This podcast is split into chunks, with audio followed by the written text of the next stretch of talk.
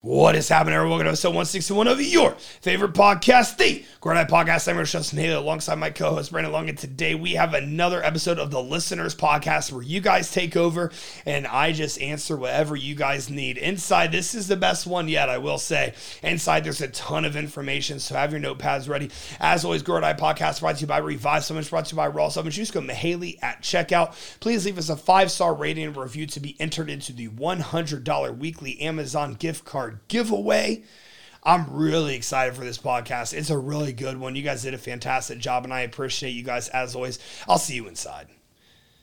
All right, you guys, these are actually my favorite episodes to do. Honestly, is the listeners' episodes, the Q and A's, because you guys ask such good questions. Today's actually the first time I've gotten over hundred questions for the podcast Q and A, which is really freaking cool. It means you guys are engaged. It means you guys are enjoying these. Um, you like the in depth answers. Usually for like an IG Q and A, it's like four or five hundred questions. It's wild. Usually for a podcast Q and A, it's like forty to fifty, and yeah, over hundred. That's really dope, and that was only ten hours. So I really appreciate. Um, I as always, I appreciate you guys a ton. Um, but without further ado, let's go ahead and get started on question number one. All right, let's do it. Reducing carbs versus fats in a prep. Differences between enhanced and natural athletes. Yes, I wanted to cover this topic because yesterday I shared Megan's post on my IG, and you'll see your fats are between like 15 and 20, which is very low. Um, and really, I, I, actually, they, they might be closer to 10 to 20. Uh, she might be under 15 some days, but because we started utilizing enhancements. Um, and so the reason we want to keep fats commonly stable at a certain minimum point here during a prep uh, is because we want that endocrine system functioning to stay as upticked as possible, if you will. Um, and well, where does that come from? It pulls from the fats, it pulls from the cholesterol, uh, and that's how the hormones are made, right? Well, when someone's enhanced, the fats don't matter as much.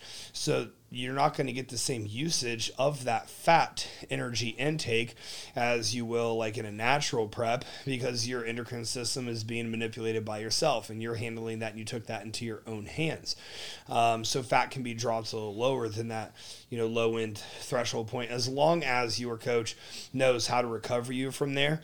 Um, i guess that's the unfortunate part is there's a lot of people have no clue how to recover from there. So if we're talking about natural people pulling fats carbs, well, how close are we to that minimum point, um, you know, of fats?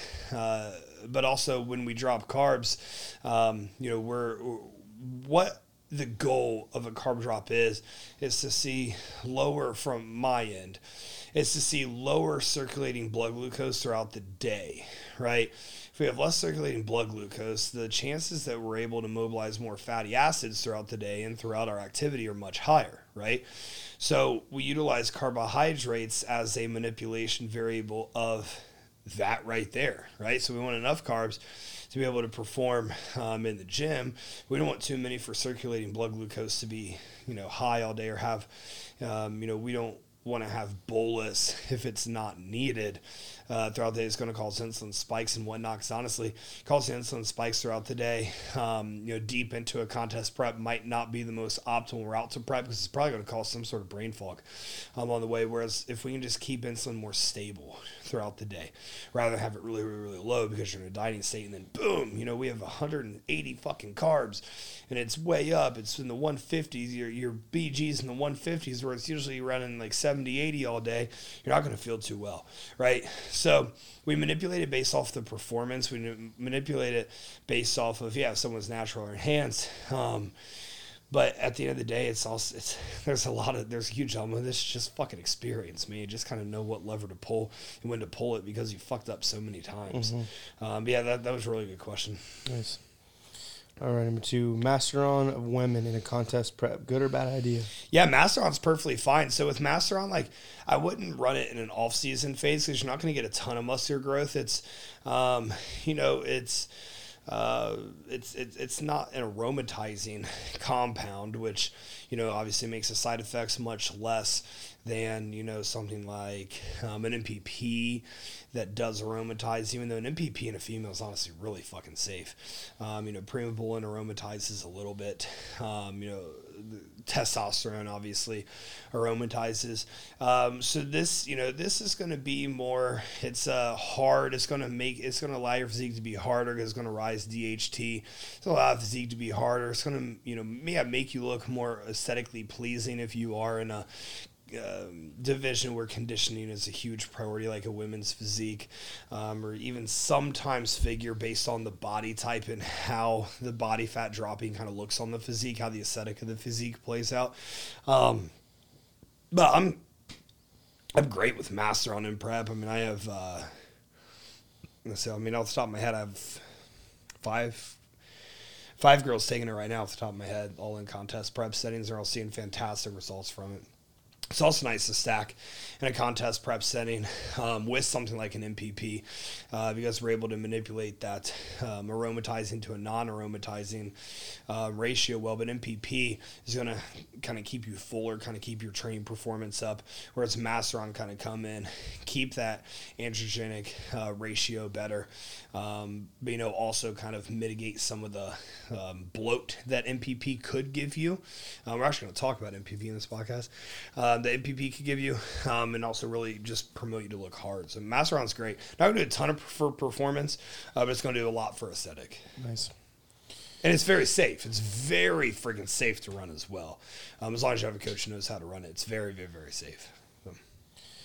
Biggest mistake you see in person trainers making?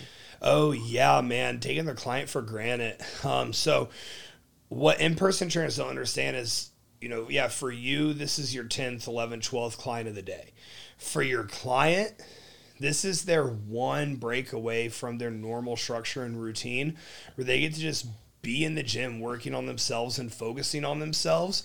So give them your all. You know, it's difficult to show up for every single person. I was an in person trainer with a full fucking book, with an overworked book. Um, I remember it was it was 5 a.m. to 10:30 a.m. and then it was 3:30 p.m. to 7:30 p.m. And that was Monday through Friday. Dude, as a trainer, that's a brutal schedule. It's hard, man. It's hard, and there's two, three people in each of those hour gaps. It's brutal, but you have to bring it every day. And if you establish special connections with your clients, well, number one, they're going to stick around. Number two, they're going to see better results. But number three, it makes your job less of a job and more of hanging out with your friends and being able to push your friends throughout the day. Mm-hmm. And I was really fortunate to be able to kind of culminate that when I was in Cincinnati and I was training people in person. Um, so, you know, get, give that client your all, dude. They're right in front of you. They're paying you. You know, in person training is it's, it's not cheap. It's a hefty amount of money. Um, give that client your best because the reality is they can replace you really fu- you can they can replace you way easier than you can replace mm-hmm. them. There's always someone doing it cheaper yeah, as well. Cheaper and they'll yep. give them more attention. Mm-hmm. Um, so give them your all. Focus on them. Stay locked into the session. You can talk to the people outside of that session later on. You know, they'll be there. Nothing is as important as the client that's in front of you. Right on. Yeah, I like that a lot. What are your thoughts on powerlifting style training with bodybuilding style nutrition? So, bodybuilding style nutrition is going to be protein heavy, it's going to be carb heavy, and it's going to be fast to supply the endocrine system, right? Um, powerlifting style training is not near intense enough to handle bodybuilding style diet unless you have a very genetically blessed metabolism or di- digestive system. That's just the reality. Powerlifting training is very hard neurologically not extremely hard musculoskeletal musculoskeletally outside of connective tissue right? It's not like you're putting a ton of blunt trauma on the muscle that it has that your body has to facilitate a shit ton of energy um, in order to repair and recover right? Powerlifting i mean i know a shit ton of powerlifters with terrible fucking diets that show up and you know still improve in their sport because the diet doesn't mean near as much. Now it's still important and high level powerlifters, they definitely nailed the diet. Mm-hmm. For sure, they nailed the diet. Right. But the reality is, you can improve without a strong diet. Now, you want to if you want to eat like a bodybuilder, you better train like one. You're gonna get fucking fat. Yep. That's just the reality of it. Um, your blood your blood glucose will go up, your body fat percentage will go up, because um, you're you know you you need to be fueled differently for powerlifting than you do bodybuilding. And honestly you're probably going to have a lot of gluconeogenesis if you eat that much protein because your body just doesn't need to repair and replace replace and repair that much damaged protein because there's not the same level of muscular damage between the 2 mm-hmm. so i thought that was a really good question. Yeah i think so. I think it's a good one. Yeah. Because like when you think about you know like the energy it takes to perform like a like a working set. Yeah, you know, for brutal. us, like, Brutal. as as opposed to a power lifter, a working Yeah. set might be like five. Yeah, You know yeah, what I'm it is. saying? The volume's just so much It's- less. yeah, exactly. And their heart rate stays so much lower, Mm-hmm. which means the blood flow is so much lower, which means the available energy needed for usage is going to be lower. Um, you know, all of those. Not saying it's not hard. No, it's very hard. It's very hard. But like the reality is, bodybuilding dieting is for bodybuilding. Yep. You know, it's just like NBA players. If bodybuilders ate like NBA players, they'd all be fucking fat, Yep. right? Like NBA players, dude. NBA players need to find find the best wings near them and just hang out there all day and just fucking eat Mm-hmm. and play basketball and eat wings and cheese sticks and fried shit and play basketball. Like NBA players, if bodybuilders started eating like NBA players, they'd all be fucking fat as shit Mm-hmm. because we don't need that much energy. Like they expend so much more and they have such a more grueling schedule than we have, Mm-hmm. right? So like every sport has its pros and cons. Like um, it's not like bodybuilding is this massive end all be all. It's the hardest thing in the world. No, NBA training for the NBA is way fucking Like a combination of both. Yeah, yeah, both diets. yeah, right. yeah. All right. Do bikini competitors not need as long of an off season, or do most just rush back into prep? Yeah, most do rush back into prep prematurely, which, you know, I don't agree. That's why we don't see a ton of massive changes, you know, time over time. I think look at people like Nadia, who was a national champion last year. Um, look at Megan, who's obviously improved so much since we started together. You know, Megan was competing a lot before we started together. She was competing, competing, competing, competing. There wasn't a ton of progress, right? Because she wasn't gone from the stage long enough. Um, Nadia's always taken a slow and steady approach of compete, compile feedback, improve. Compete, compile feedback, improve. There's less drugs in bikini. Um, or there should be less drugs in bikini, which affect the rate of growth you can have. Obviously, Uh, you know, someone who's enhanced um, running actual stacks is going to improve, is going to put on muscle tissue faster than someone who's not. But you know, the reality is outside of like some Anavar and Turinabol or outside of some Primobolan, or I mean, I'm fine with MPP at any female division because MPP is naturally occurring to the female body and it's really difficult to find side effects with MPP and females' usage. Right. I've never had I've never had one of my girls use MPP have side effects to the MPP uh, because it's naturally occurring in, in, in the and a decent value in the the female's body. Um, so I don't. But that being said, I say that, and I have not a single bikini girl utilizing MPP right now. Right now, yeah. But I would. Mm-hmm. Like I, I, you know, I, I would If have you no did, what's a, how that. long would you run that for? I mean, MPP, so it's all kind of based off the biofeedback, but you know, I like keeping it around eight to 12 week cycles. I think it's a good place to be. But I mean, MPP, I mean, dude, I've had it run out to 20 weeks before with no issues with, with people, not just with someone, with people. Right. Um, it, I don't know. MPP and testosterone too. Um, when a female takes test, um, you know, in the right dosage, I mean, your your body produces testosterone. You are giving it a bioidentical hormone. If someone tells you, "Oh my God, a female should never take testosterone," dude, they literally couldn't know less about not even pharmacology. They don't even know enough about fucking biology to be able to have an opinion, right?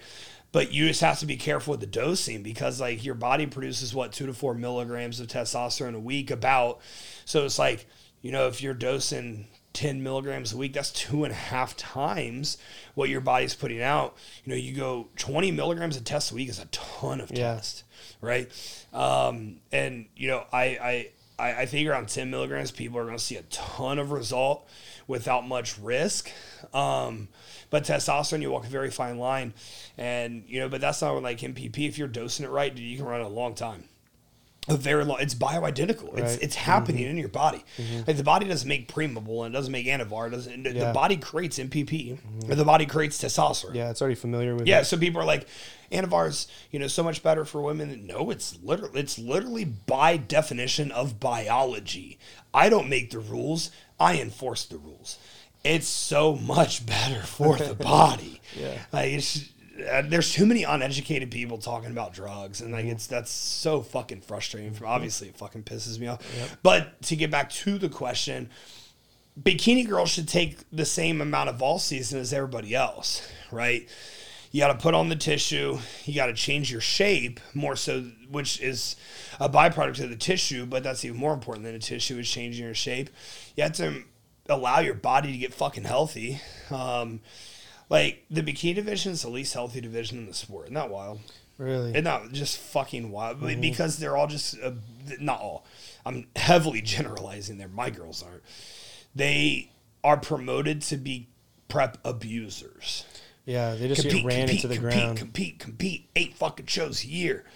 Like, Yeah. man, I like three shows is like the top. Yeah. That's like the max. Or if two of those shows are national top five placings and you're healthy enough to push a fourth where we have a chance at a pro card, Yeah. then we'll push it. But dude, people are just abusive competitors. Mm-hmm. Honestly, they really are. Yeah, it's sad So- too. It's sad to see. It, it, it is sad to see. We've had some friends fucked up by that, Mm-hmm. unfortunately. All right. Optimal body fat when in off season. When have you gone too far?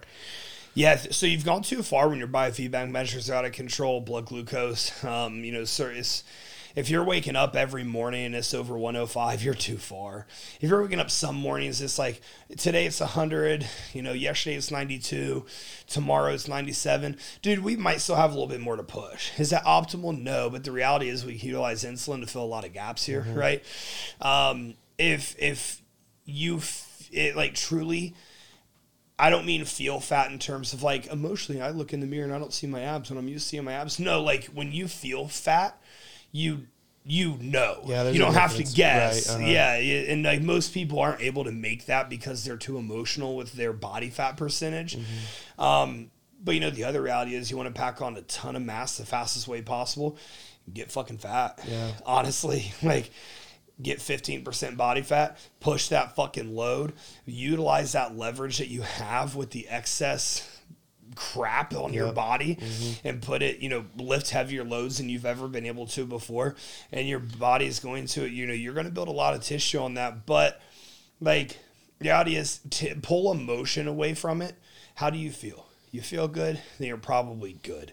Um, most people, um, if emotions involved, they don't want to be over 10%. Yeah. If you're at 10% all year, you're not going to. You're talking about physically. You feel good.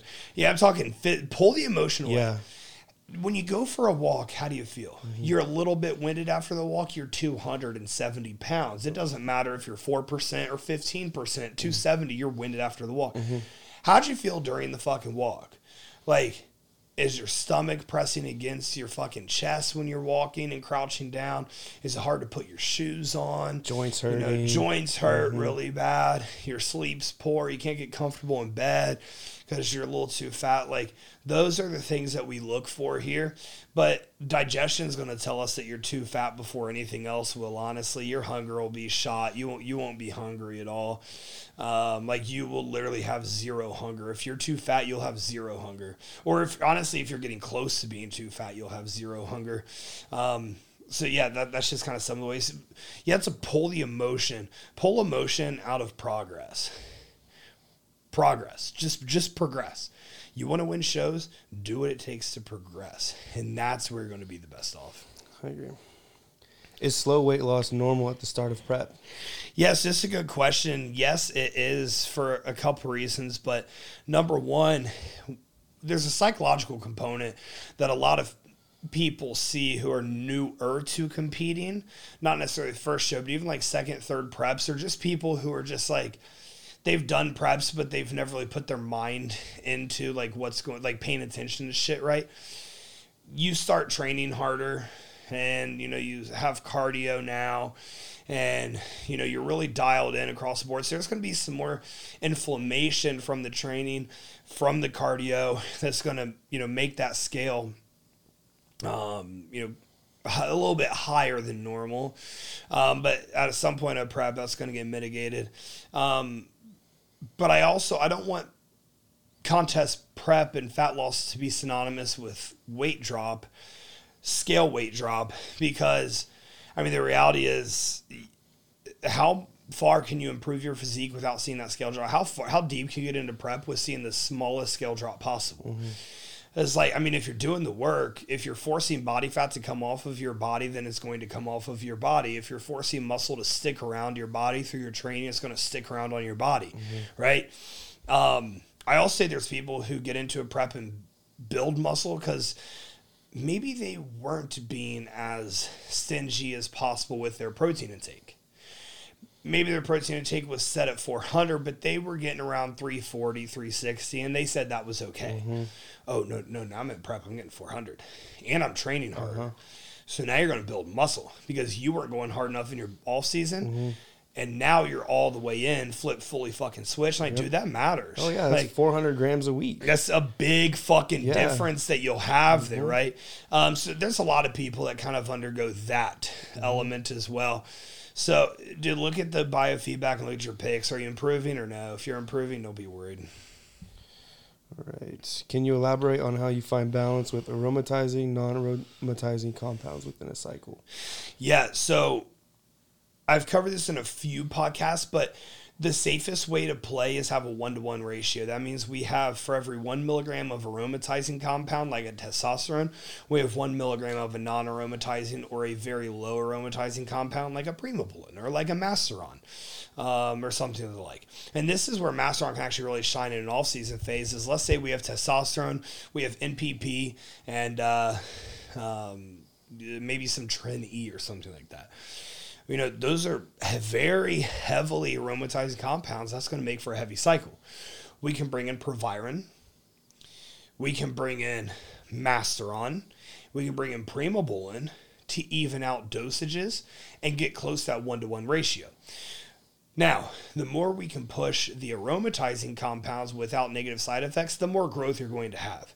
The reality is, the higher you can push Trenbolone or testosterone, or any 19 nor, the higher you can push it without side effect, the better your growth is going to be.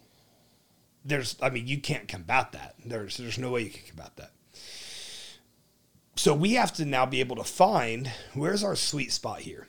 If we go to 1.5 to 1, meaning 1.5 milligrams of aromatizing for every 1 milligram of non aromatizing, do you start seeing side effects? If you do, I'd scale back, maybe 1.35 to 1. If you don't, let's try 2 Go up to 2 to 1. So now we have you know, 300 tests, 300 MPP, 300 Trini a week. That's 900. And 2 to 1, so that's 450 non aromatizing. So we have 50 Proviron a day um, and 100 milligrams of Masteron a week, right? maybe we're able to stay there. And you know, with Proviron, you also want to be very careful crossing your SHBG. So I do recommend actually um, one of the ways I run it is uh, just having time off, like cycling the Proviron in its own mini cycle. And so like when you're off that Proviron cycle, because you don't want to cross that SHBG, we'll actually elevate the Masteron or bring in a Primobolan um, or even an Equipoise can bridge the gap depending on how much it aromatizes for you. Equipoise is a very bio-individual drug. Uh, anyways, not to get too off topic, we want to find how at what point do we start having side effects, and we want to stay right under that. That's essentially all it is. Yeah. For some people, you have to have non-aromatizing higher than aromatizing. So that would look like if we're running 1300 migs or 1350 migs a week, then we would have, um, you know, Masteron 300, Primo 300, and Proviron 50 a day or 350 a week and then we would have that leaves us um, what 350 left over? So we'd have like 125 um, tests 125 uh, trend and like 100 mpp like that's how something like that would look right? Now that's getting into really advanced and deep cycles right there. That's rather advanced pharmacology like what i just laid out. Um, so like don't go doing that shit on your own. Like have someone who can help you with it. Um, but that's essentially like that that's what we look for is what's the sweet spot of not having negative side effects. Um, and whenever 19 norths come into play that's really where we that's really where we want to up it. Or if we're going to super te- super dose test um, which um, you know i've done personally and in clients before like you're going to go up to two grams of test you need to have something. Actually at two grams of test i didn't have that many sides. Really? yeah it was wild. I just- what's I a, just- what are normal side effects for that? Oh, the normal side effects, you're going to have some acne, some serious mood swings. You're going to fuck everything that walks. Um, your SHBG will shoot up pretty fucking high, and you can kind of feel that. It's not fun. Uh, night sweats, um, uh, ravenous appetite, or no appetite at all. It could go one of either ways. Um, oily skin, um, some hair falling out's happened before, which is very interesting. Um, I've had that happen before. Um, yeah, yeah, like like things like that. It's, That it's is- not seems fun. not fun. Yeah. Yeah, that's not fun. It's not fun, but I've done two grams of test three different times. That only happened one time, and that was with a different supplier the other two times. I was gonna well. say, so we get from the same person. Yeah, very interesting Mhm. right there. Absolutely. All right. Let's see. Benefits of using NPB versus DECA in a growing phase. Yeah, so I like this question a lot. I'm a huge fan of MPP over DECA. Um, you know, DECA takes longer to onset. NPP is much faster. It's much more immediate. Uh, DECA is also slower to get out, and so that means if you start having negative side effects with DECA, like DECADIC, which we've all heard of, which is also very common, um, or high prolactin uh, from DECA, then you're going to have that prolonged. Especially if you're on a long cycle, you're on DECA like 12 weeks or something like that, man, you know, that that exit value point of the DECA is going to be it's going to be a while. It might take 8 9 days. 8 9 days you can't get a boner or if you can't get a boner you can't come. Have fun. Like dude, that's a miserable fucking life, dude. Um I like that MPP makes you look fuller right away. Um, MPP is like it's like the harder hitting little brother, and the I I have found in myself and clients so a lot of anecdote the bloat is much less. I use MPP a ton during prep. I, dude, I use Deca in very few people. Um, if you're a stringy physique, MPP is really good to bring in and keep in the entire time because it's going to make you much fuller. Um, uh, let's see the the so if you look at like the onset differences in pp like i said it's almost instant and so the effects are going to happen almost right away but um the release rate it's about 10 to 15% difference so 100 milligrams every day of mpp you're going to get about 75 milligrams of actual bioavailable hormone the same with DECA is about 65 milligrams. If you space out the DECA doses like most people do, the average gets lower. So that 65 milligrams is like the max threshold point, and the average actually gets gets lower over time. So essentially, like all in all, MPP has about a 30% higher peak release and a 15% quicker uh, release time. So you get more and you get it faster and then it gets out of you quicker. So, like, why, you know, why wouldn't we run that one? Now, the other thing I will say, sometimes that deca bloat's not a bad thing for really, really stringy physiques. Some of that bloat can actually kind of serve a purpose. Like it's bloating your whole physique. It's not like it's just your midsection. People like think bloating is like midsection.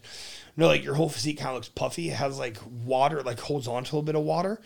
Um, this can be a good thing for leveraging again into your training and stuff like that. So there's time and a place. Um, you, you know, should probably have some Caber or Primo on hand or just have access to be able to get it really fast uh, to combat that prolactin.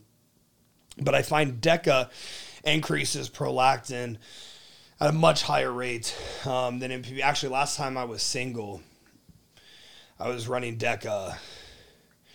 That was not fun. No, That was good. sounds terrible. I, I had some issues once that was a little embarrassing. I was like, I'm stopping DECA. Never taking it again. So that's kind of my sample. That's shot, that's a shot to the heart, the fucking the head, all of It it. is. I was trying to convert. Yeah. And I couldn't fucking convert because Now you look- stupid ass fucking steroids. stupid. Yeah, you only get one fucking chance, right? Mm-hmm. I did get another chance though. Yeah. And I converted on the second chance. Better.